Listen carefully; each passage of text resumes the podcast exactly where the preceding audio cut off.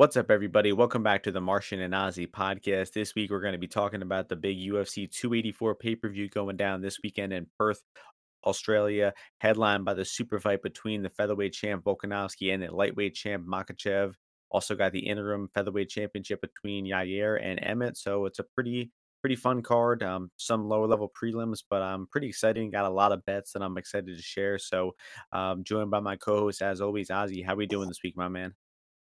Pay-per-view week, we love to see it. Um, you know, good card, at the, you know, okay card, I would say. Main card, I think, is intriguing. I'm a guy that I kind of like it when um when they put some intriguing stuff on the prelims. Honestly, whether it be like a debut on prospect or you know uh, two two guys like uh, like let's say like that Saeed uh, versus Saeed Kakromanov fight. I like stuff like that. So I think that is slacking that a little bit. Um, you know, I usually like, uh, you know, being up for the prelims uh, portion of it. Not going to be the case this time. But imagine if they had, you know, uh, Robert Whittaker and and Paulo Costa on this card. Mm. That, you know, that would have been it would have been an incredible, you know, card. That would have been, you know, they would have had the, that that fight, the Randy Brown versus Jack fight, and then I guess one other fight on the main card in addition to the title fights. That would have been pretty sick. So I'm hoping U F C keeps coming sh- strong with the pay-per-view uh cards. Um they're seeing some st- stuff fall apart overall, but uh but yeah, we're uh you know good, cool card last week. We're staying international this week, so let's see what we got.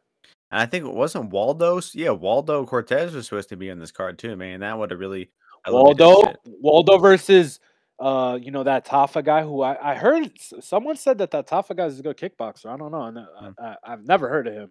Yeah, um, man, there were a lot of good fights that got canceled. That Zhang Chinese guy from the Road to U F C is out of Pedro. Kaikar France versus Alex Perez was supposed to happen.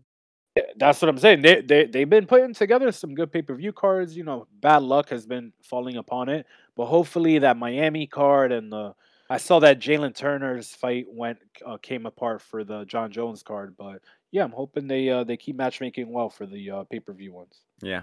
A lot of all, and we're seeing, and we're seeing the uh, they're going back to live events. It's like a live event at least every month now, I guess, right? So they have that April card uh, in Kansas City, and they're gonna do a New York card, another one.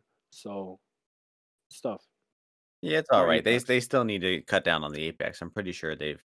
We're working. We're working. We got to build, Martian. We got to build back up. Well, um, last week was a good week. Uh, the late card, uh, I profited one point eight units on track bets. You know, my big bet on Jubilee, uh, most confident read there was was pretty spot on, and uh, great live bets. Uh, Tabura and Clark specifically, you know, just big plus money while they're winning the fights. I mean, the Clark one was one of the strangest live lines I've ever seen. I mean, he didn't, he won round one, you know, pretty much start to finish. He ended round one on top, landing ground and pound, and he was a wider dog at plus two seventy than he was before the fight. I mean, seriously made no yeah sense. I don't know, maybe maybe maybe what it was was that there was a script and Devin Clark broke you know he broke uh he broke the script. Mm-hmm. but um but like but you know what it is uh w- what we were saying last week was Devin Clark, a lot of his fights when he wins them, they kind of go according to a certain plan. You know, he survives early on or whatever it is, he gets his groove on, but he usually wins by decision. Um, and it was similar to Alonzo Menifield fight. Like he kind of like win, you know, kind of evades damage uh, for the most part. And then kind of, you know, he got his wrestling going better in this fight. But yeah, plus two thirty, that was a, that was a super good, uh, good underdog. You, you didn't really have to sweat that one that much. Right. Um, and then you didn't track any bets, but then uh, how'd help? Oh. No, I, I mean, yeah, I mean, I think anyone who uh, followed, you know, anything we did, you know, that, that uh, what's it called, Karakaya bet that you uh, gave out at the end of it was great. Tybora came through, Jubilee, um, you know, Derek Lewis didn't come through, but we weren't, you know, too invested in that in that fight. Um, but yeah, it was a, I, I thought it was a, it was a pretty good card. Man, that you know, fight was and, hilarious. Uh, I, some good prospects, some good prospects coming out from it. We told you that Nakamura was, you know, super legit, and that guy, I, I really do think that guy has like top twenty, top fifteen potential for sure. No the way doubt. the way Spivak was like controlling Lewis's wrist and then just dragging him down to the mat, and like Lewis would just land like face first into the canvas, and it happened like that was tough. It happened like four different times, man. That was tough. Great. Yeah, I had that was tough because that's like the only thing Sergei Spivak is good at is like riding the back, like ho- like wrist riding. And that and Derek Lewis had no answer. None. Absolutely yeah. none. Zero. Yeah, I had um last thing I'll say is I had two bets, Spivak round two and then uh Junyoung Park round two that were both, you know, a minute away, but you know, unfortunately didn't didn't get there. But those those round two, three props are are, are always good. I, I like looking out for them. But um enough about last week. Let's get into the first of these thirteen fights. Uh uninteresting fight to start. Now this fight on Tapology says one forty-five, but on the U F C website it says one fifty-five. I think I trust the U F C on this one. So it's a uh, Zubaira Tuhugov moving up to one fifty-five, taking on U F C newcomer Elves Brener. And the line for this one is um, Zubaira, Zubaira, massive favorite, minus six hundred, Brener plus four hundred. I mean, I, it's hard to really justify Zubaira at minus six hundred. The guy's kind of an underwhelming fighter, kind of historically slows down and gasses out in some of his fights. And even when he's winning the fight, he's kind of a lay and pray artist. Um, so I definitely don't advise minus six hundred. Definitely leave this one out of the parlay. There are some, you know, chalks, uh, chalk favorites that you can make a parlay with, but I'd say leave this one out, man. Um, Brener looks no good at all to me. He can be stuck on bottom for long periods. And in the striking, the only area of the fight I think he can have success potentially, uh, he just barely throws uh, any shots, doesn't really have much intensity behind his strikes. So I don't see him having many, much of a chance to win here. And he's also probably going to be a, a much bigger underdog live uh, because Zubaira typically starts fast and fades. Um, but, you know, moving up to one fifty-five may, uh, you know, resolve some of his cardio issues that we've seen historically. So no bets on the fight. I kind of think that goes the distance is the only bet that, that's worth it here. But uh, I'm not, I don't think I can even get there myself. Uh, so anything for you here? Nope. I mean, Lucas Brener, I think he trains uh, in the Oliveira. He's from the Oliveira camp, shootbox, um, has some submission wins. You know, is only like twenty-five years old. Like he said, one fifty-five should be better for Tuhugov if the guy consistently misses weight or, you know, something off with him with a weight cut. Um, so I think they gave him this fight and they're like, hey, let man, like, look, make, make weight here. Um, you know, you're Khabib's boy, but, you know, and Islam's boy, but, you know, uh, you got to make weight if we're going to keep you. So I think he's going to win the fight, probably using some takedowns. But like you said, these, you know, these shootbox guys, like we saw in my bet that went down in flames, John Castaneda uh, beforehand, they don't stop. Like these guys have a high motor. To, uh, Tuhugov does not have the greatest motor uh, later in fights, but that could be a recipe for uh, Zuhurov actually knocking this guy out, though, because he does have some powerful punches, does throw some, uh, he, he has like full commitment on them uh, oftentimes, so I could see him landing a big shot on this guy and finishing him, but I have zero interest in this fight or either of these guys in their careers. Yeah. Not not to go on for a fight that nobody cares about, but his past three fights that went out of round one, all decision losses. So that kind of points to him, you know, not really being the best cardio guy himself, too. So um, moving along to featherweight division, uh, Blake Builder taking on Shane Young here. Builder making his U F C debut. Young coming off a long layoff.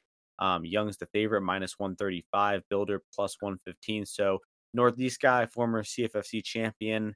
Uh, what are you thinking uh, about Builder coming hey. on the U F C?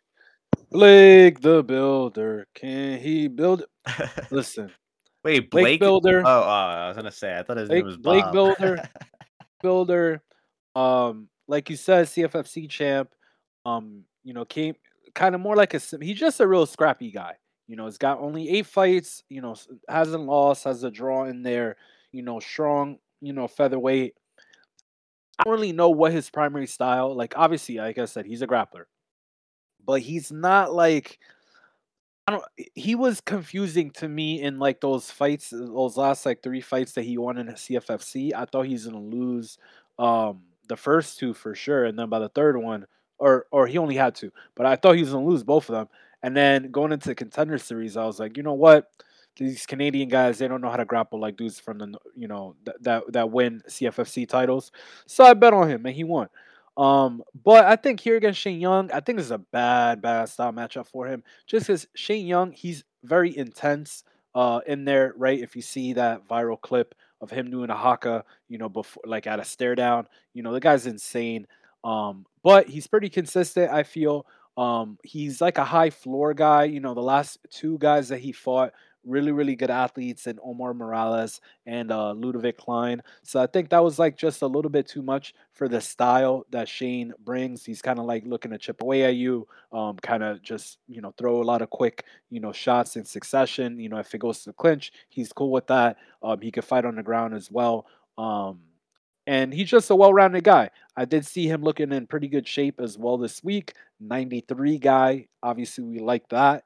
Um, so I think he's going to be just a foil for just the momentum that Blake kind of needs and needs to get going in these fights for him to win. You know, a lot of these fights, he's kind of losing them or they're a little bit even. And then he kind of like finds an opportunity. He latches onto something or, you know, he lands a big shot or something like that. So I side with Shane Young.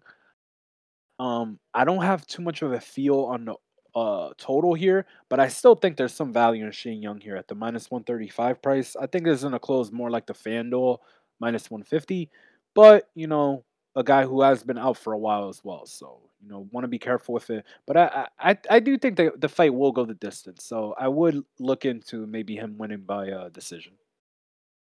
Yeah, I'm in agreement with pretty much everything there. I, I don't have a good feel on the total here. Um, I, I think I might just slightly disagree with it going the distance just because Builder seems to walk right into punches. Uh, I mean, this guy had a pretty nice finish, you know, on the Contender Series with a punch behind the ear with the back take. Um, but, I mean, watching some of his fights before uh, the Contenders on C F F C, man, this guy is very vulnerable to punches. He's been dropped and hurt multiple times. I mean, both Buenafuente and Carvalho, I mean, dropped them really bad, like had him, you know, one punch away from being uh, knocked out cold. And, you know, I got to give the guy credit. He is good at coming back from adversity and staying in fights that he's losing. And uh, he's definitely that type of fighter who will, uh, you know, get beat up for a while, then come back and win, kind of like a, almost like a Brandon Royval type of style. Um, but I mean, that's a bad, that's a bad style for, uh, you know, a good U F C weight class, like one forty-five here. Um, Shane Young uh, is coming off that long layoff and hasn't looked great lately, um, but I still think the guy uh, should have the striking to give a lot of issues to Builder on the feet. I'm not impressed with Builder's wrestling, and I don't think he's going to really take down Young here. Uh, I think, you know, Builder is going to need some sort of back take or something to win the fight because uh, the striking, man, I mean, he is just bad defense, bad chin, and I think Young will piece him up when the fight's on the feet. So I think there's a good chance Shane drops him here and hurts him. It's just a matter of can he put it away or not. And um, yeah, I like Shane's money line as well. I, I took a minus one thirty-four. The line really hasn't moved yet. Um, so I, I don't know. Maybe people are seeing something we're not here and they're going to keep taking Builder. But, um, you know, I'm, I would be happy to add if the line kept coming in. So that'll do it for that fight. Moving on to the women's uh, strawweight division. Loma Lookboonmee taking on Elise Reed. Loma, big favorite, minus two eighty-five. Reed, plus two forty-five here. Um, you know, big fan of Loma. You know, she's a she's got great technique uh, on the feet in the clinch. Uh, and she can even hit takedowns on some women as well and got consistent cardio. I just think that she comes, you know, prepared for the full three rounds each and every fight. And Reed, I just don't think presents any unique problem to Loma that she hasn't seen before. Kind of she Reed, I mean, uh, kind of just a worse version of Sam Hughes. You know, I mean, Hughes actually destroyed Reed when they fought, but Loma was able to defeat Hughes, um, you know, pretty, pretty easily. It was twenty-nine twenty-eight, but there wasn't much trouble there in that fight for Loma. And I just think that, you know, on the feet in the clinch, uh, Loma's going to probably trash her.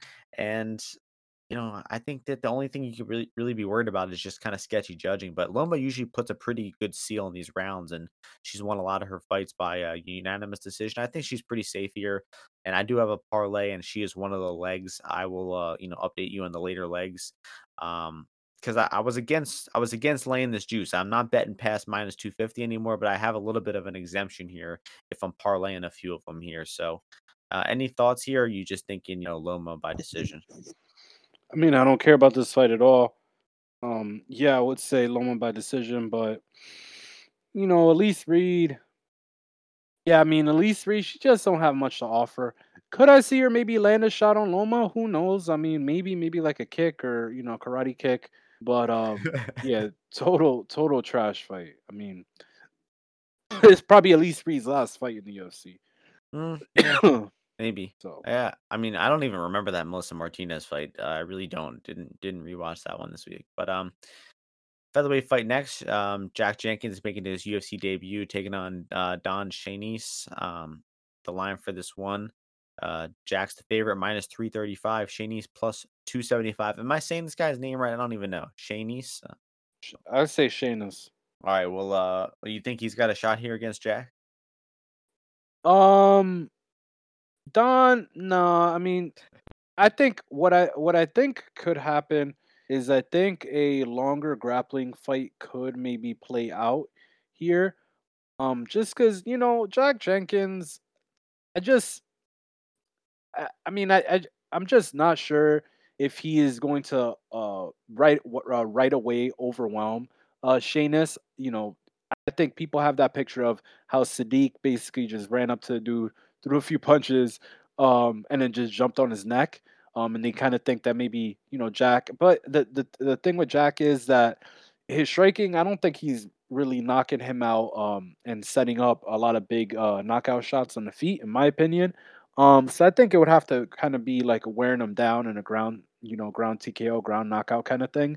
So I think at the juice here of the over one and a half and comparing it to some other one and a halves on this card, I think I actually prefer this one. If you can find a, a place that doesn't have the two and a half, that has the one and a half, and take it over.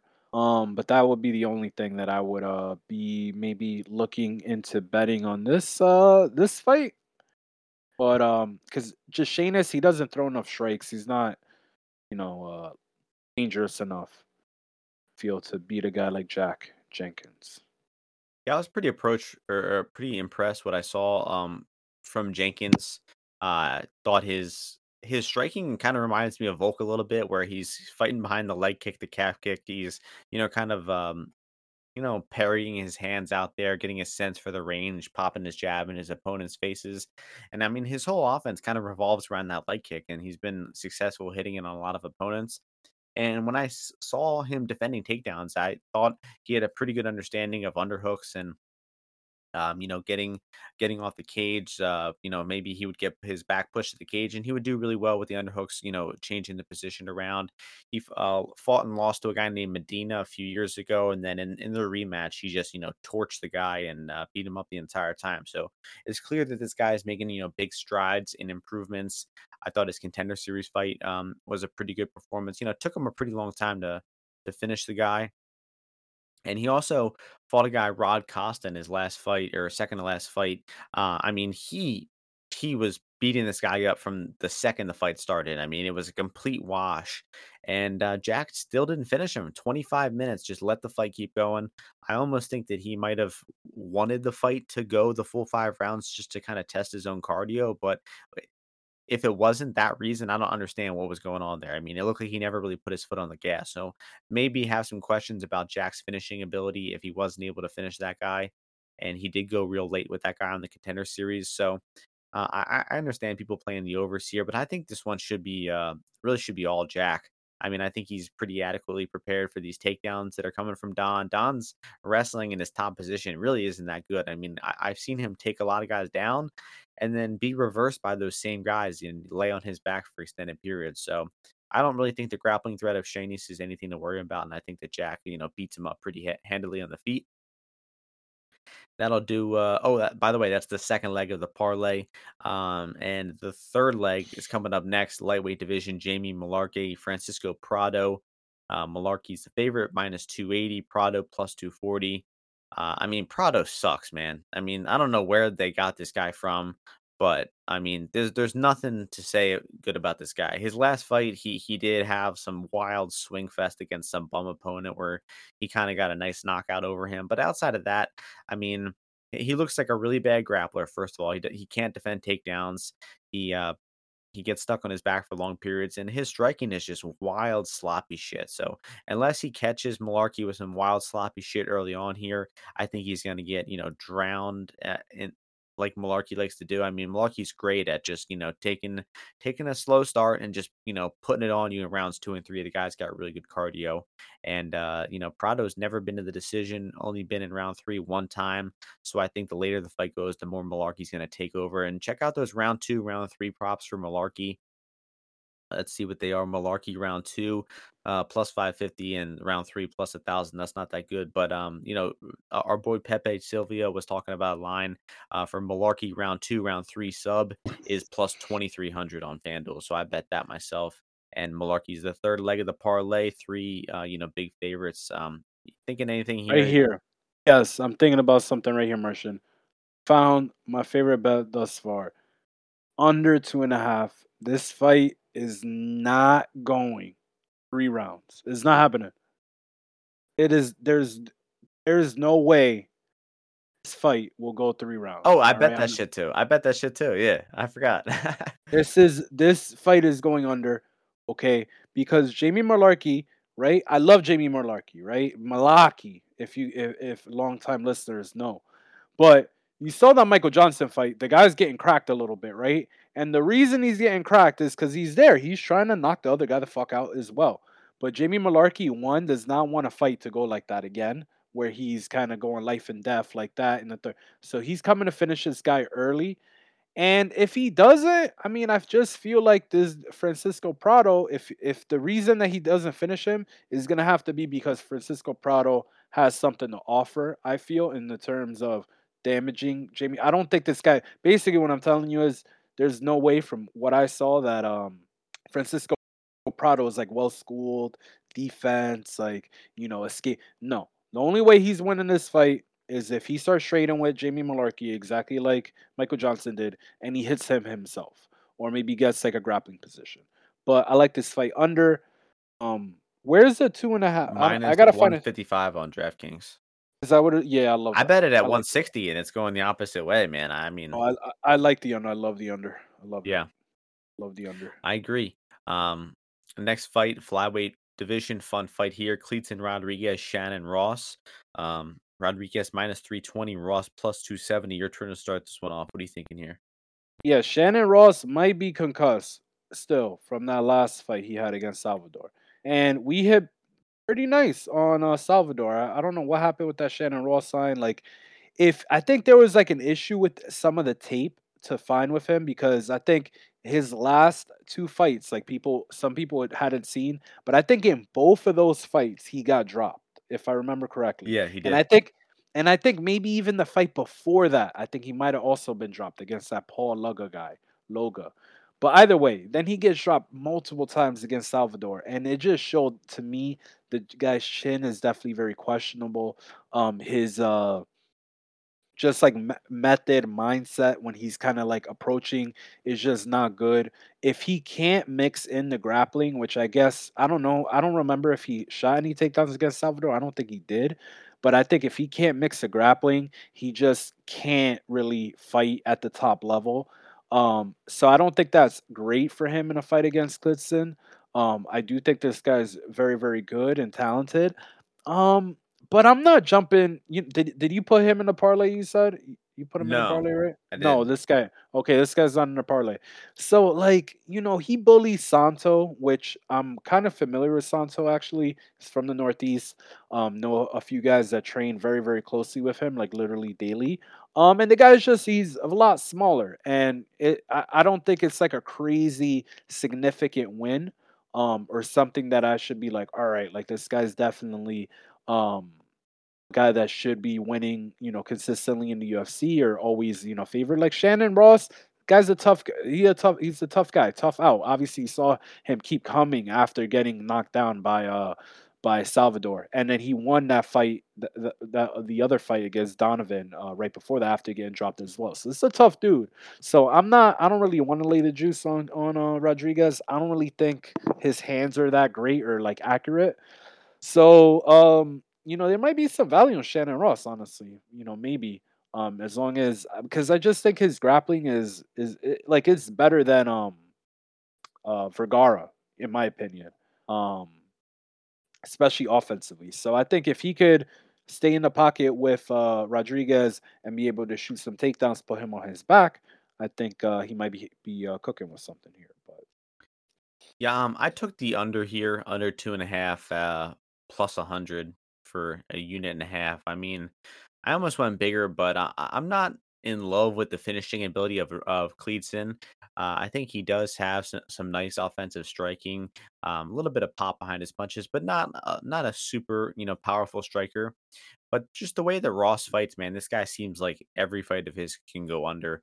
He just, you know, goes balls to the wall, even if he gets hurt and dropped like Salvador did. I mean, uh, he he didn't let that deter him at all. You know, that's the one good takeaway. No, he in that fight. He was in that kitchen. He was yeah. in that kitchen. I mean, he did not give one fuck that he got dropped several times. He just got right back up and got in the guy's face. So I, I made a tweet kind of, you know, trashing this guy earlier in the week because he does have five losses on the Aussie regional scene. He did get dropped three times in his last fight. He has only won one fight in the past three years. But if you watch that fight in the Contender Series, I mean, he did go for it. He, he bit his mouthpiece and he went for it. So Uh, I just think that he's probably going to be walking into strikes here like he does in all of his fights. Like Ozzy said, it's been three fights in a row he's been dropped now. And he got dropped three times in that last one. So five knockdowns across his past three fights.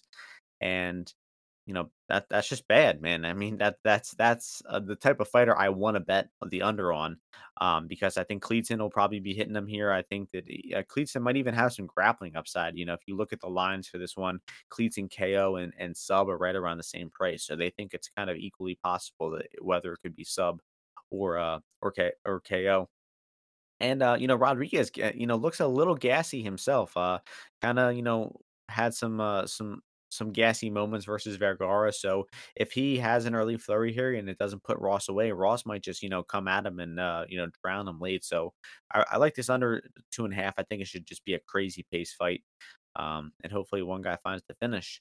Um, so next fight, featherweight division, really cool fight here. Josh Culibao taking on Melsik Baghdasaryan, uh, a near pick'em fight, two-way action coming in right now. Melsik minus one fifteen, Culibao minus one oh five. I think when this line first came out, Uh, a couple weeks ago, uh, Culibao was uh, upwards of plus one fifty, and um, now all the way down to pick'em. And uh, I kind of understand the line being pick'em.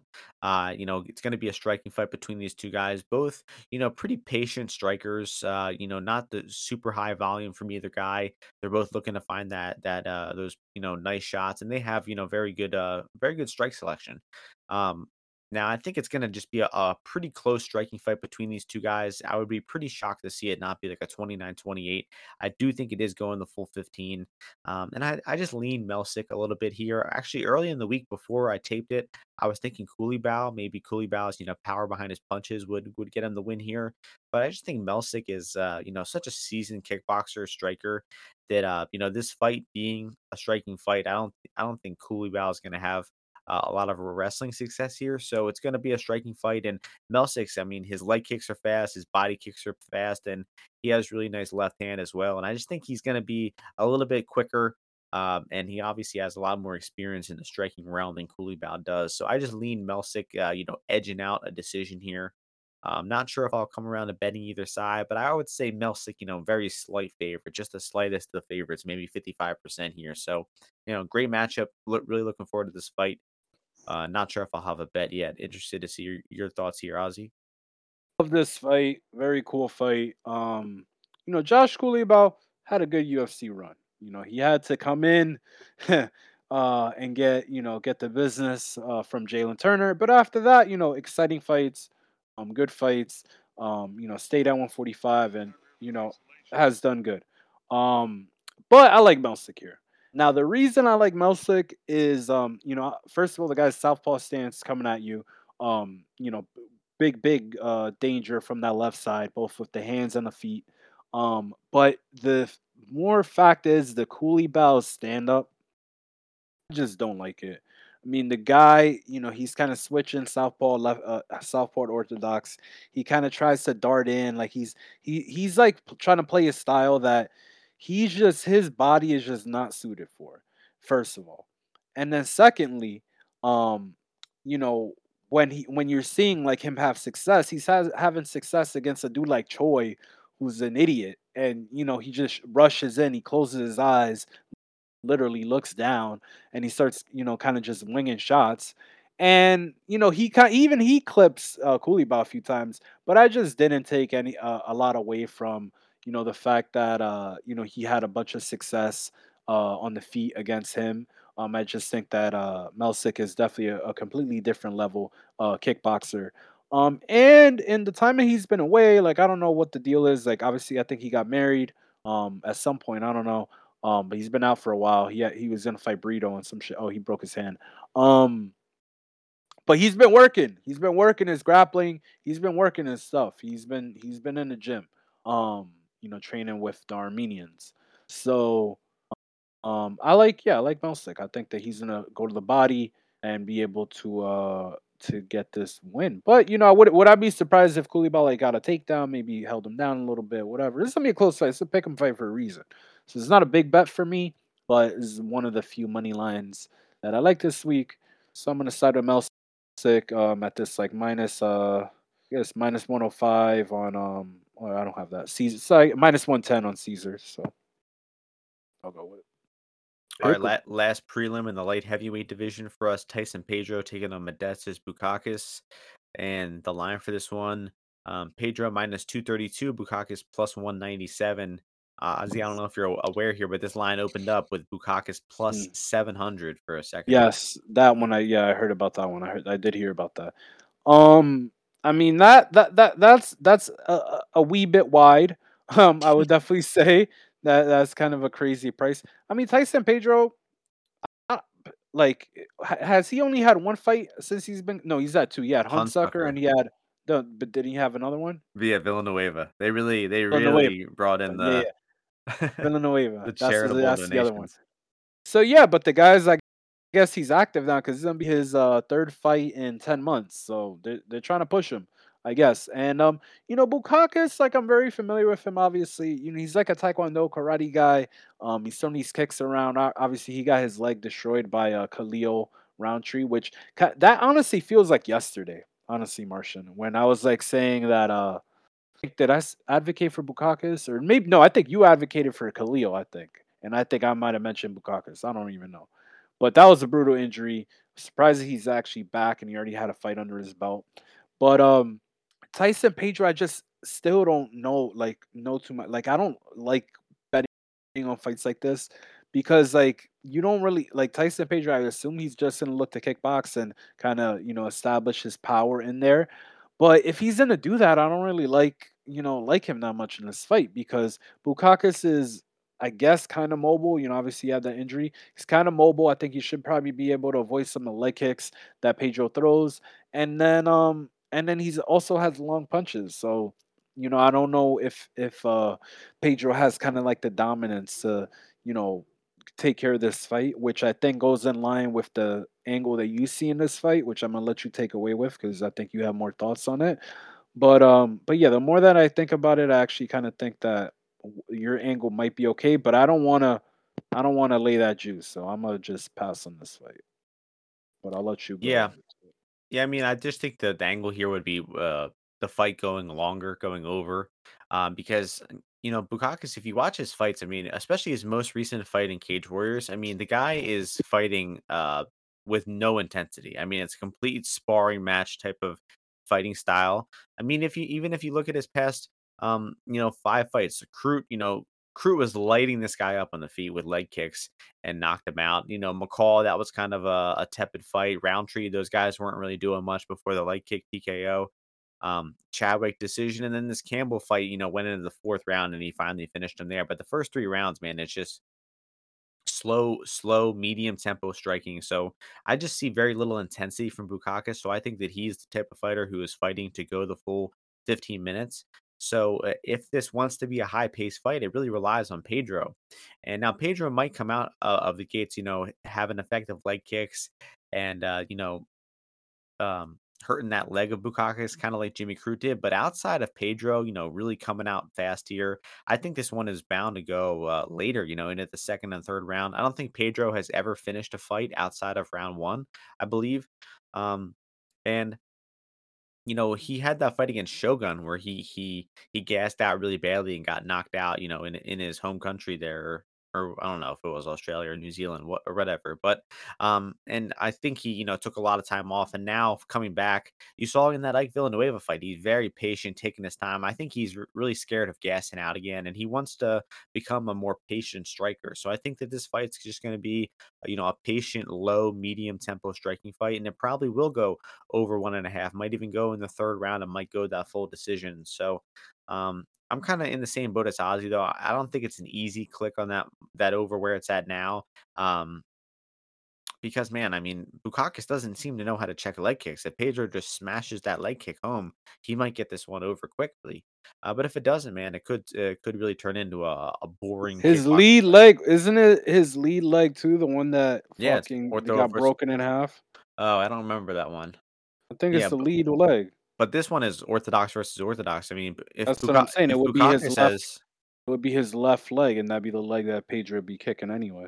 If Bukauskas has any sense here, he should be fighting southpaw to, you know, kind of negate some of that. But uh, yeah, I don't know. Sucks. Yeah, it does suck. I think. Who's Tyson Pedro supposed to fight first? The Chinese uh, guy? Yeah, the Zhang who knocked that dude out on content on the U F C. That would have been fun.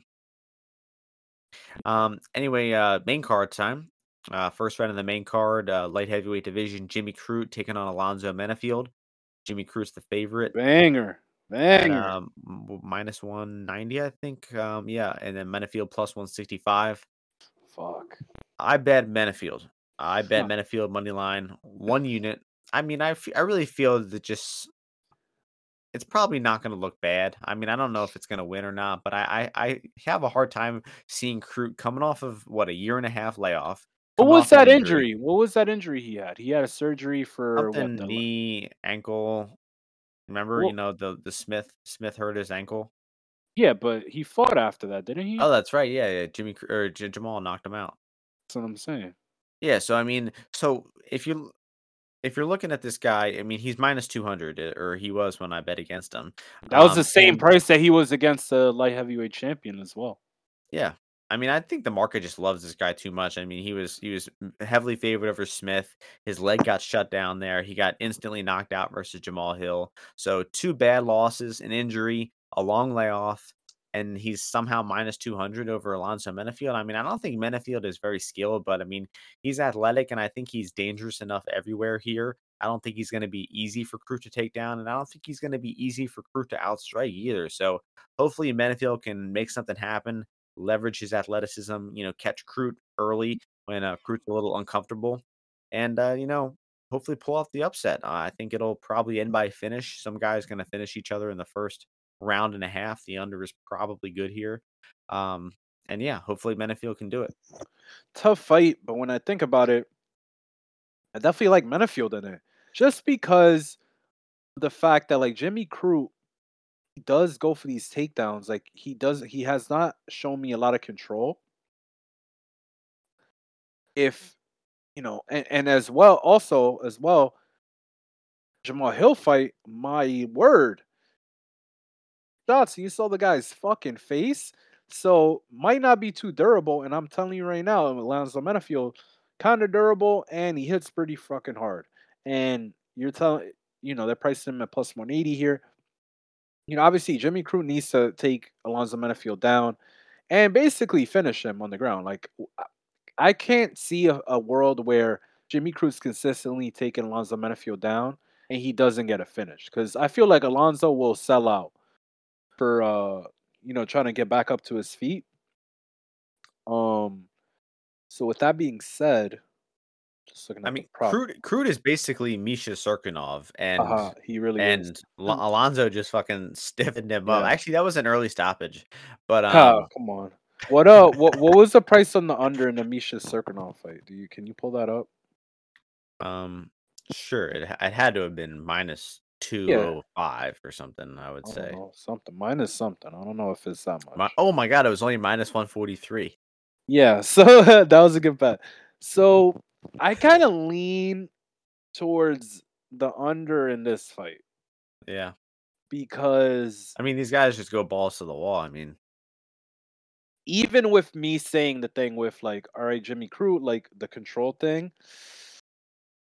Main thing is that I feel like if Jimmy Crute starts grappling Alonzo, like Alonzo's either going to freak out and just start, you know, getting and get away because he just kind of just lands some bombs in tight, or he's going to freak out and fuck up and Jimmy Crute's going to end up submitting him. Both these guys, like, I just feel their energy. They're under guys. They just Definitely. really are. Yeah. They, even when this guy had a broken, like fucked up his leg, you know, or whatever, like just went to wrestling.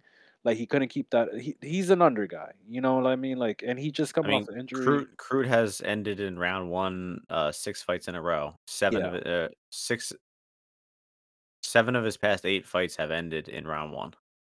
Yeah, these so. guys, they're under guys. Like, I wouldn't want, like, the, that over money is not enough for me to be yeah. interested in it at all. Yeah, I mean, I could see, I could see either guy getting on top of one. I, I actually don't think either guy is super likely to get on t- uh, to finish each other from on top. So th- that's a way I could see it extending over one and a half. But it's but what are you?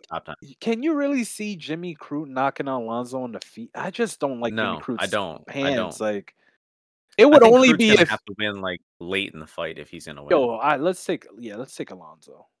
We got Alonzo. Yeah. Has Alonzo been training with Pat Barry? I don't know. So is he not a Fortis anymore? Is that what's happening? Well, no, I'm not sure. Yeah, it says. Looks like Saif Saud is getting a lot. He he got all of James uh, Krause's uh, jobs. I don't know if you saw. He does like the videos now and all that stuff. Yeah, you know, money. Um, I, I one thing I do not like though is is Menifield is nine years older than Crute. It doesn't really seem like it, but uh, it's Black Bro. History Month too, so we're good. There we go. There you go. And you know, come on, man. He's not. How old is Menifield? What, what do they have? He's on paper? thirty-five. I did not on know paper, that. On paper. On paper. That motherfucker. Yeah. That motherfucker is tw- like genetically, bro. He's frozen in that, time. That torso is not thirty-five, right? Well, that come torso on. is gonna be twenty-seven until he's like forty-five, dog. Right. And then and then it's gonna age like three years. He's gonna be thirty. He's gonna be thirty from the year he's forty-five to like sixty, dog. Look thirty. Um, we're staying in the heavy divisions. Heavyweight next. Justin Tafa taking on Parker Porter. Oof. Uh, Justin Tafa minus one twenty-five. Parker Porter plus one hundred five. Your turn to start this one off. What are you thinking about this one? Oh, splendid fight. I wish my boy Waldo would have been on this fight to give both these Tafa boys elves. Um, have them have them pack pack them going home to. Uh, are they New Zealand or Australian? Who cares? Yeah, they're New Zealand. Yeah. All right, have them. You know, jump jump the uh, fly the kite over. Um, I think I think that's an expression those guys down under say. Some shit with kites. They talk about kites a lot, bro. Have you ever seen a kid? You know, kites used to be a big thing. Um, you, you yeah, see, like, you, in like a hundred years ago, like yeah. it would be a big deal if a kid got a kite. Yo, even when I was like in, I remember when I was like in kindergarten or first grade, we made some kites. They're pretty fucking cool kites. Um, but kids, kids nowadays, imagine a kid with a kite nowadays. The hell. Um, they'd be bored out of their mind. Fuck, they'd be like, "What? What? What? I'm blowing." They would hang the... themselves with it. Yeah. Whoa, Jesus Christ. All right. So we'll, we're on Parker Porter. All right. So I mean, look, I like the plus money on Parker Porter. I like the plus money on Parker Porter earlier in the week. Um, just because the guy's super tough, man. Like, guy eats, you know, punches for breakfast. Like, obviously Justin Tafa, he kind of hits hard, but he he's never won a fight outside of the first round. I don't, or maybe one. His first, he's won, his he's first, won two technically, but they're against like bums. What do you mean? Oh, the other one was like thirty seconds in, so I don't really count that. But he's looked bad, man. He looked bad in a lot of these fights. Like Harry Hunsucker, that's a horrible. F- I just feel in some in like these heavyweight fights like this, like just bet the underdog. If you're gonna gamble on it, you're gonna bet on it. Just bet the dog. I feel like it should just be. It doesn't even matter who it is. You know, you they give you a fight like this, striker versus grappler. You know, even if they gave me a striker, if they gave me Justin Tafa at like plus like one thirty, I would probably just take him. But at plus like, uh, what, what's uh, Parker Porter at now? Um, oh, oh, five. Yeah, I mean, a lot of the value's gone out. I bet I put a little bet on him at like, it was like plus one fifteen, small bet. Um, it's because he could ground Justin Tafa. Um, he's probably not as agile and quick, so he's going to have to watch out for some of those bombs. But I feel like he could just wear this guy out. Get a takedown on him, press him against the fence. You know, is it my most confident lean? No, definitely not. But I just, like, look at the over, bro. The over, have it at, um, you know, plus, like, plus one ten. I mean, it doesn't really make sense, like, a lot of these props to me. But, you know, do you really think just, like, it's pick 'em to go start round three? come on, dude. Justin Tafa, he does not have power outside. Like, if you take a few shots from him, make him grapple with you, shoot some takedowns on him, get him in the clinch, make him do anything, dude. He does not have power later in fights. And Parker Porter gets stronger later in the fight. He's like a, a rare heavyweight that you could say that's the case for. So I'm riding with Parker Porter. Yeah, I really think that last fight against Almeida for Porter is probably like affecting people's judgment here. I mean, we're getting a good price on Porter. I, I remember like I, I remember hearing there was some new Tafa brother, and then I looked at the line and I was like, wait a minute, Justin Tafa, is that that bum who lost to Jared Vandera? And if so, how is he favored over the legend Parker Porter? And sure enough, it is. I don't I don't get it. I mean, I think Porter should be favored. I hit him for a unit and a half at plus one twenty-two.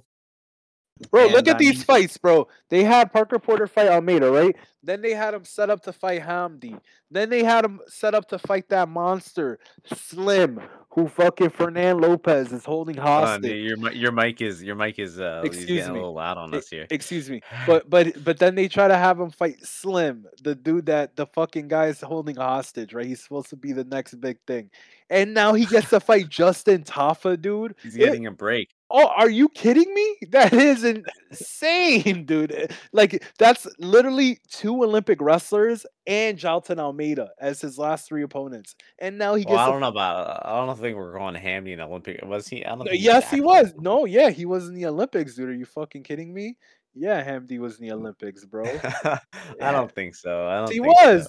Dude. Yeah, one hundred percent for Egypt, I, dog. I don't know. It's like how... Yeah. Um, Yeah, dude, he was in the Olympics. Anyway, he lost his first me, uh, match, but I gotta, he, he was in there.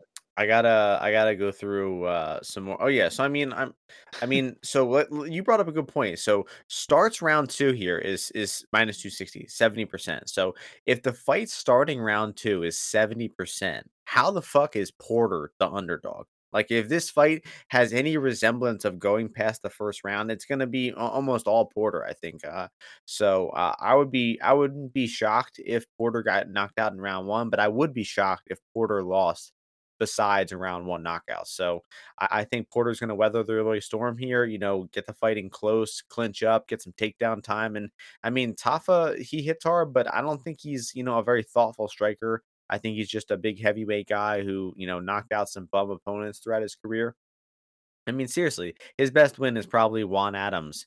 And that was like some some bullshit fight where he, you know, hammer fisted him or something like that. But uh, I think I think, you know, Porter's going to win. I don't think he's going to necessarily make it easy. But uh, if it gets out of round one, I think it's going to be all Porter. Maybe maybe we should stab on some of these round two, round three pops. Porter round two plus eight fifty, Porter round three plus fifteen hundred. That that round three, I think, is looking good. Um, we don't respect Porter, bro. Porter made it longer against Jalton than anyone in the U F C has. Well, you better respect him. Three unanimous decisions in a row before that, too. Come on, um, bro. So... Who doesn't love a heavyweight that can win by decision, dog? Come on. That's the best, yeah. bro. That's that that that's some people's love language, bro. We're getting, we're getting a gif. It's we got this, you know, knockout puncher guy versus this fat round bowling ball looking decision winner. But the guys, the, Tafa doesn't even make Porter. Weight, dude. Sometimes he's a this fat guy, this fucking guy. He's like one of the first people ever what to miss fuck? weight for a heavyweight fight, right? Come yeah, on, that's insane. Um, all right, um, welterweight time. Great fight here. Randy Brown taking on Jack Della Maddalena. Jack Della minus three hundred, Randy Brown plus two fifty. A lot of discussion, a lot of chatter about this fight. Um, and rightfully so, man. It's a, it's a fascinating matchup. You know, uh, they're they're steadily giving Jack, uh, you know, uh, step ups in competition. And, you know, Brown is a, a good test here. I mean, I think these guys are kind of around the same uh, tier right now in the U F C. And, uh, you know, obviously Jack getting a lot of respect by the odds makers, and the guy's, you know, a lethal striker. You know, his, his boxing is super legit. His uh, his kicks are looking really good as well. And just, but man, the way he gets in the pocket and throws combinations, he rips to the body. He, I mean, he's fast, he's accurate, and uh, he's got really crisp technique. So I think that that is probably a bad sign for Randy Brown here. I was just rewatching the fight against uh, Chaos Williams earlier today, and um, you know, Randy, he's he's kind of getting really like overzealous in that fight. He was, you know, slipping punches and showboating a little bit, and, you know, making faces, and uh, that shit's not going to work against Jack Della. I mean, Jack Della will. I mean, Chaos was throwing one big looping punch from four feet away, and Brown would be able to duck that one and, you know, hit him with some counter shots, and he looked all right there. But Jack Della is going to throw, you know, a six-punch combination, targeting the head, targeting the body, and Brown's not going to be able to avoid that shit. Um, so when it's at distance, I mean, I think Brown's going to be in trouble here. For Brown to win, he's really going to need to come in with a game plan to clinch, to grapple, to grind against the cage, because if he thinks he can, you know, take Jack at distance, I think it's going to go really badly for him. So it's really a matter of, uh, does Brown, um, you know, have enough respect for J- for Jack not to strike with him and to go right to the grappling? Because if he, if he fools around at range here, I think it's going to go really bad for him quickly. He might get knocked out in the first round. So um, Brown, I think he is smart enough to, to grapple, to grind here. He has been training at Marquez M M A in Philly, which is, you know, a very grapple, grind heavy camp. And I think uh, Brown will probably attempt the right game plan here. Uh, but it's just, has Brown taken that many guys down? No. Is just wrestling good? No. Uh, I don't know, man. I think that he, I think to beat Jack, you're going to have to be a good grappler or a really durable striker. And I don't think Brown is really either of those things. So I, I think Brown might have a little bit of clinch success here, but it, in the second and third round, Jack will take over, start getting that distance. The big cage here is good for Jack. And uh, probably seeing a, a late finish or a pretty wide decision for Jack here. I don't think it's going to be a round one knockout.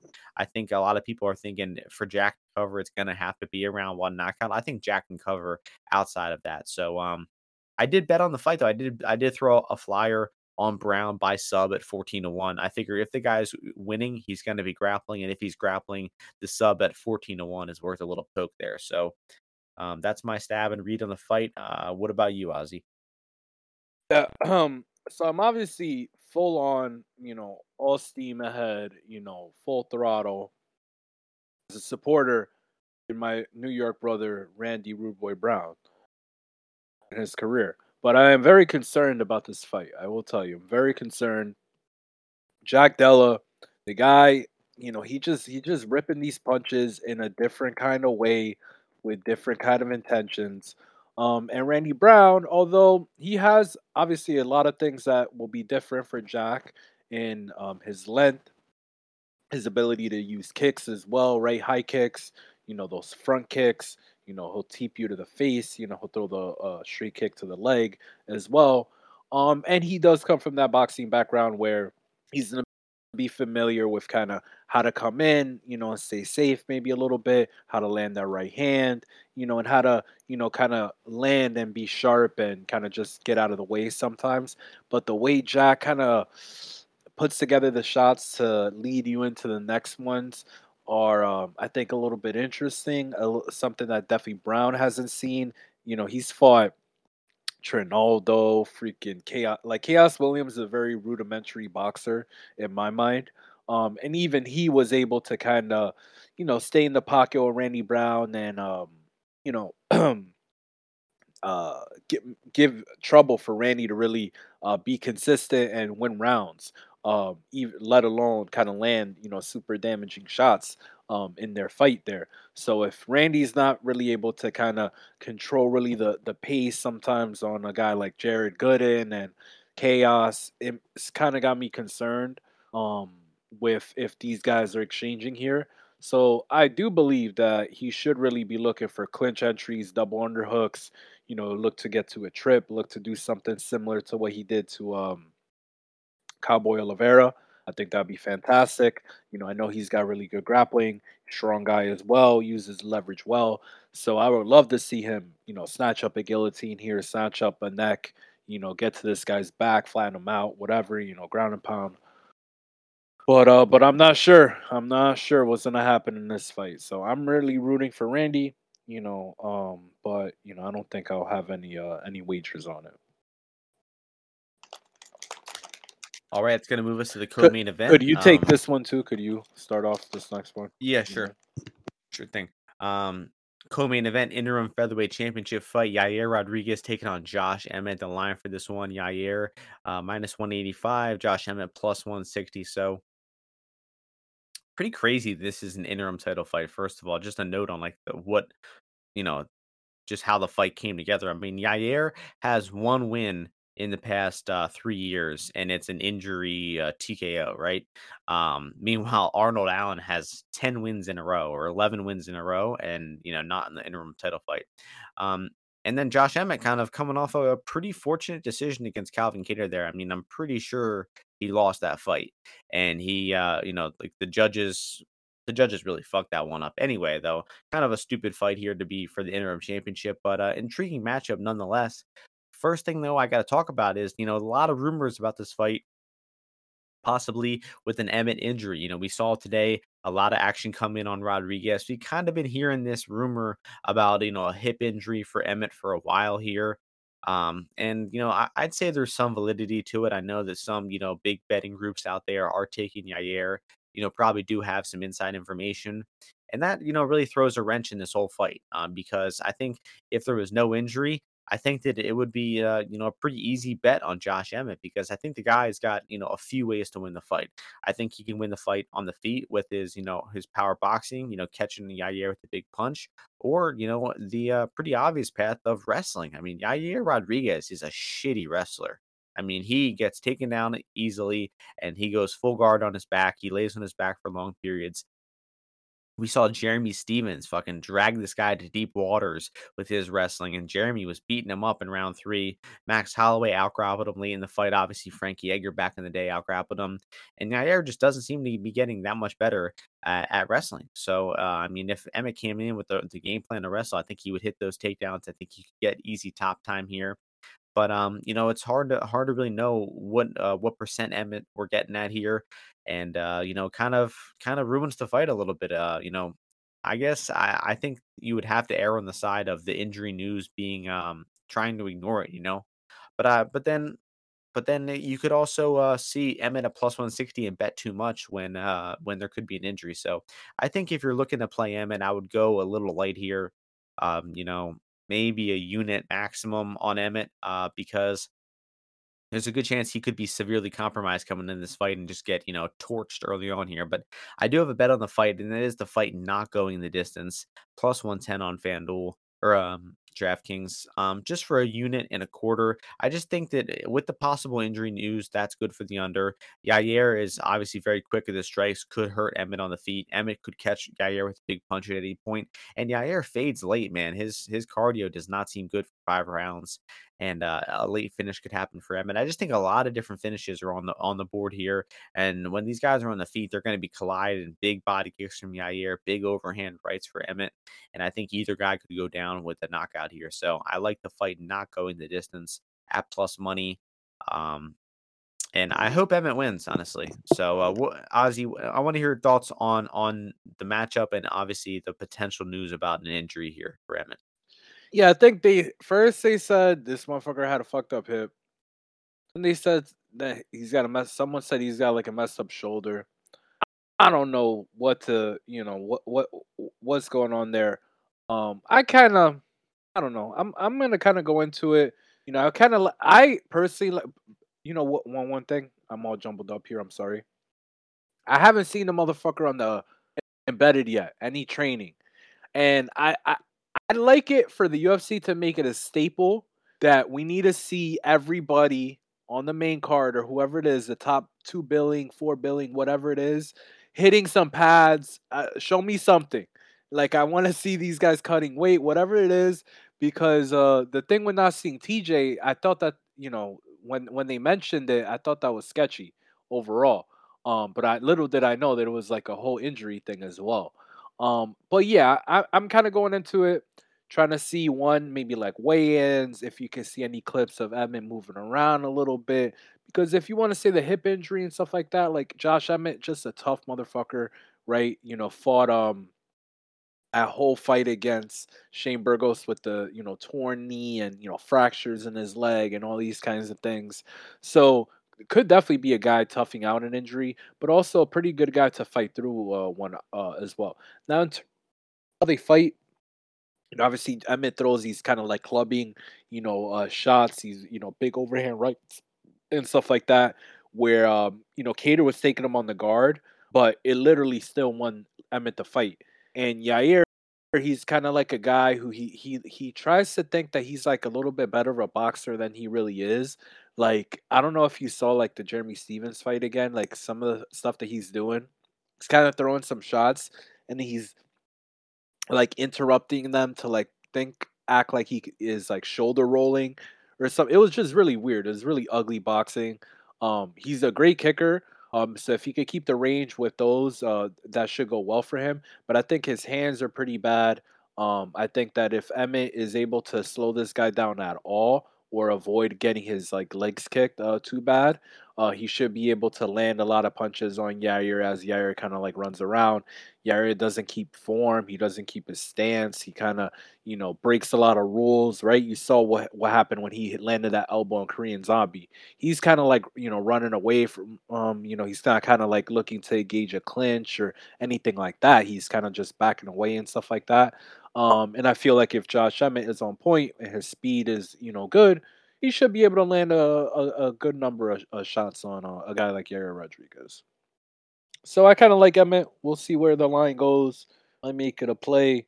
Might just wait to fight day. Maybe we get a plus two hundred. You never know what's going on nowadays. So let's see how it plays out. Yeah. Generally, though, when we've heard speculation about an injury lately, it it has been sharp. So That's that's not promising for, for Emmett backers, but I mean, that that would fucking suck, man. We already had the T J Dillashaw shit, you know, a couple months back. We had a bunch of main events last last year. Um, Aspinall, Ortega, Yair, and then Allen and Cater all fell through due to injury. So hopefully there's not another injury here. Um, that'd be a bad look. Anyway, main event time. Um, champ, champ fight, featherweight champ Alex Volkanovski moving up to fight lightweight champ Islam Makhachev. And this fight um, is taking place, obviously, lightweight. Um, and the line for this one, Islam minus four oh five, Volkanovski plus three oh five.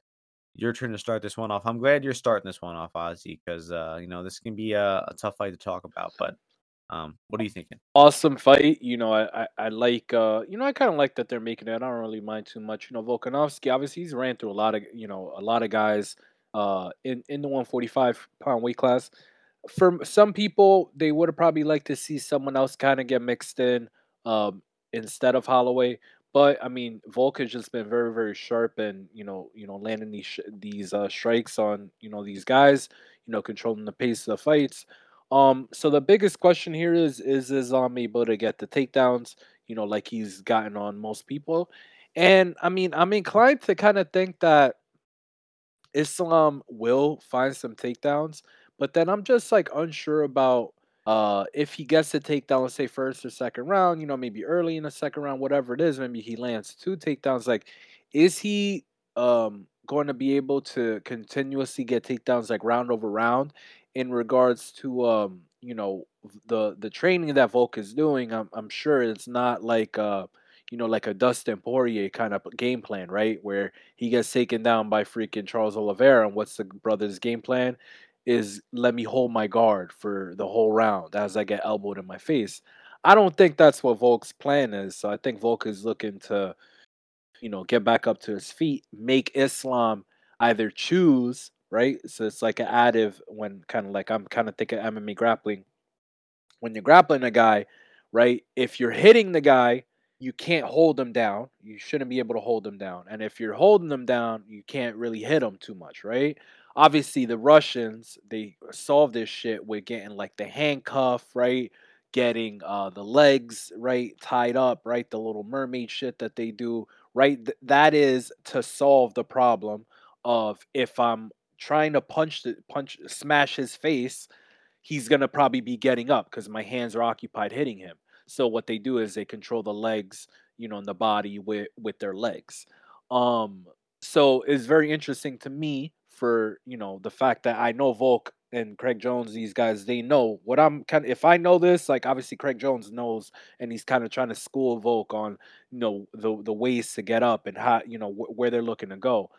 And I think that I will say the Russians are kind of predictable. Okay. So they, I don't think they're like a, a, a tribe of adjustments, right? Even if in like old war times, I feel like they look, you know, square peg, round hole.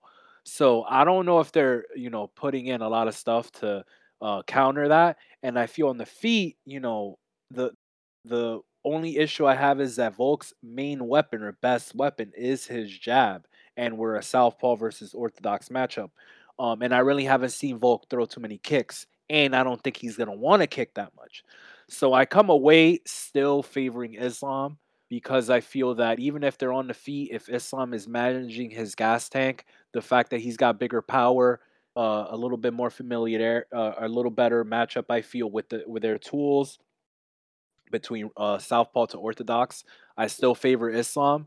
But I do think that Volk, uh, you know, potentially could make uh, Islam very uncomfortable, uncomfortable in the fight, drain his gas tank, and that's when he will he would really shine in this fight, in my opinion. That was a pretty good breakdown. I think it's a little bit more, a little bit more um, complex and thought thought out than mine, honestly. Um, I mean, I think uh, the fight comes down a lot to size. I mean, uh. Islam is, is a fucking big lightweight. Volkanovski, um, I wouldn't say he's a small featherweight. I mean, uh, height-wise, he's a small featherweight, but he's obviously very, you know, built and, you know, almost stocky. Obviously, if you guys know that he used to be, you know, well over two hundred pounds, it makes sense. The guy's, you know, he's thick. Um, but, you know, the size is probably going to be a very significant factor here. Uh, I mean, weight classes exist for a reason. And, uh, you know, going up in weight like this, I, I don't love it, um, especially when the the the bigger fighters' fighting style is very reliant on that size. Like if you look at Conor McGregor versus Eddie Alvarez, the size there wasn't a big factor uh, because uh, Eddie Alvarez, you know, isn't a control grappler who's going to use his weight and wear on you like that. They're they're they're two strikers, so it was a fairly even uh, matchup. Um, sort of similar to, you know, Cejudo and uh, Marlon Moraes as well. A lot of examples we've seen of this. Uh, it's very rare that we've seen uh, one where there's going to be this dominant of a grappling advantage. I-, I can't really think of any other examples. I don't know. I don't know about you, Ozzy. Try to think about that. But um, Jan, Jan, he had a huge grappling advantage over Izzy. Oh yeah, that's true. Polish See? power, Polish grappling, yeah. Bro, is way better than that's true. New Zealand. Right. Um. So, I mean, the, the striking for the fight, I think, is, is pretty straightforward. You know, Volkanovski, probably the best striker in M M A, and he's going to make Islam uncomfortable on the feed. He's not going to have that, you know, touch of death power, though, that it's going to, you know, he doesn't need one big moment on the feed here. You know, he, he needs a, a lot of sustained success on the feed, you know, leg kicks, working his jab, punching to the body. I mean, the thing is, though, Volkanovski, you know, not being a power striker, if he's winning this fight on the feet, he's going to have to keep the fight on the feet for long, long stretches of time. He's going to have to win the striking. He's going to have to stuff takedowns. He's going to have to get off of his back. I mean, it's a very, very tall task against a fellow elite fighter, a guy who's going to be a lot bigger than him, and then against a guy who is just, you know, a fantastic grappler. Um, Throughout a lot of Volkanovski's fights, we have seen him taken down. You know, he's been blast doubled off, you know, off balance a few times. Uh, and he's done really well getting back to the feet. He's definitely a very intelligent defensive grappler here, but it it truthfully might not matter, guys. I know there's a lot of footage out there of Volkanovski doing well, uh, defending takedowns, getting off his back, escaping bottom position, but it all of that looking good on tape still might not be enough here to beat Islam Makhachev. That's just how dominant his top game is. I just I just don't see Volkanovski being able to to, to break free from Islam. Islam's always going to have that that grip, that grasp. Um, he's always going to have his hands clasped, and I just think that um, Volkanovski might survive here. He might, you know, get back up to the feet, but I just think Islam's going to be, you know, clinging to his back, clinching him up the entire time, dragging him back down, and just making this this fight hell for Volkanovski. And I'm kind of um, kind of perplexed as to how the fight will finish, or, you know, how Islam will win. I really think it could be any of the three ways: K O, sub, or decision. I think I would say the most likely um, would be submission. I think um, just because Volkanovski is not the type of guy to accept bottom. Ozzy was talking about with Poirier. Volkanovski's not going to just lay there for five minutes. He's going to try to get up. He's going to he's going to attempt to stand back up, even if it means he might lose, even if it means he might get his back taken or he might get submitted. He's not going to go out laying on his back. He's going to go out on a shield. He's going to make something happen. And I think eventually Um, he's going to, you know, be in a really uh, precarious position, like a back take, and, you know, he might get Rune Kachok here. So I think uh, it would be sub, then decision, and then K O in that order, K O being the, the least likely. Um, so, yeah, I mean, it, it it's interesting to see number one or possibly number one versus number two pound for pound. That is an interesting concept. But at the same time, Arnold Allen's on a ten-fight win streak, and he's not getting a title shot. Beneil Dariush is on an eight-fight win streak, and he's not getting a title shot. I think that both these guys, uh, Volkanovski should have fought Allen. Islam should have fought Beneil. And then if they both get past that, they should have fought one another maybe later this year. I think this is coming a little bit too soon. So I don't love the matchup. I, I hope Volkanovski pulls it off. That would be, you know, miraculous to see, but I don't think he does. I think he, I, I'll go uh, Islam sub three here. What about you? You have like an official pick? Uh, uh Islam uh, round four T K O. Hmm. Interesting. Um, all right. Well, that'll do it. Um, I have a lot of bets tracked for the card. Uh, might still be adding more. I got money lines. I got unders. I got um a parlay. First parlay I've done in like six months or something oh. on on a track bet. So um, that'll be interesting. It'll be an interesting card. You know, keep uh, keep uh, your eyes peeled for the live lines. Always good there. Any uh, any closing thoughts here? What what's your what's your Super Bowl pick, Ozzy? Oof, good question. I mean. Man, you know, I just can't root for the Eagles, bro. So, I mean, Patrick Mahomes is an underdog. I cannot root for the Eagles, bro. So, Patrick Mahomes is an underdog. I'll take, I'm, I'm going to go with the Chiefs. Um, I think they're like plus two, but I'll go money line. I'll take the Chiefs, bro. What's the score going to be? Fuck. Um, I think the Eagles defense is actually more shaky than people credit for. Um, But I'm actually thinking it's still not going to be that high scoring. So I'm going to go twenty, twenty-three, twenty. Mm, interesting. Under a game. I'm going to go thirty-four twenty-three Eagles. Eagles by eleven. I hope not. That would be sick. I hope not. I'm looking, um, I'm looking for some prop bets this year. Last year... I think who won last year? It was the uh, Rams, right? We, I won last yeah, year. Yeah, I had a good. Yeah, I had a great one last year because I had the Bengals. I had the Bengals on the spread, and uh, I don't remember who uh, was up at halftime, but I won my second half bet as well. And then on top of that, Cooper Kupp got the fucking M V P, so that was great. That was at like nine to one. We got that one. That was great. That was a great one. Um, but yeah, that was pretty sick. Kenneth Gainwell. Kenneth Gainwell is over. That's it. Kind of game well rushing over nineteen and a half it is right now. Yeah, over nineteen and a half rushing. Uh the Chiefs, I don't know, I'll look into it. Sounds good to me. Yep, that'll do it, everyone. Thanks for listening. Hope you all enjoy the fights this weekend. Uh you know, enjoy the Super Bowl. Go Birds. Philadelphia represent. And uh you know, we'll see you all uh, before be, the next be, U F C event. Be ready. The next U F C event is not a pretty one. That one uh we have to do uh I'll be, what do we have to do? We have to do that. We have to do that episode will be out a day early. Okay. Sounds good. You heard it here first. All right, everyone. Thanks for listening. See you all next time. Peace out.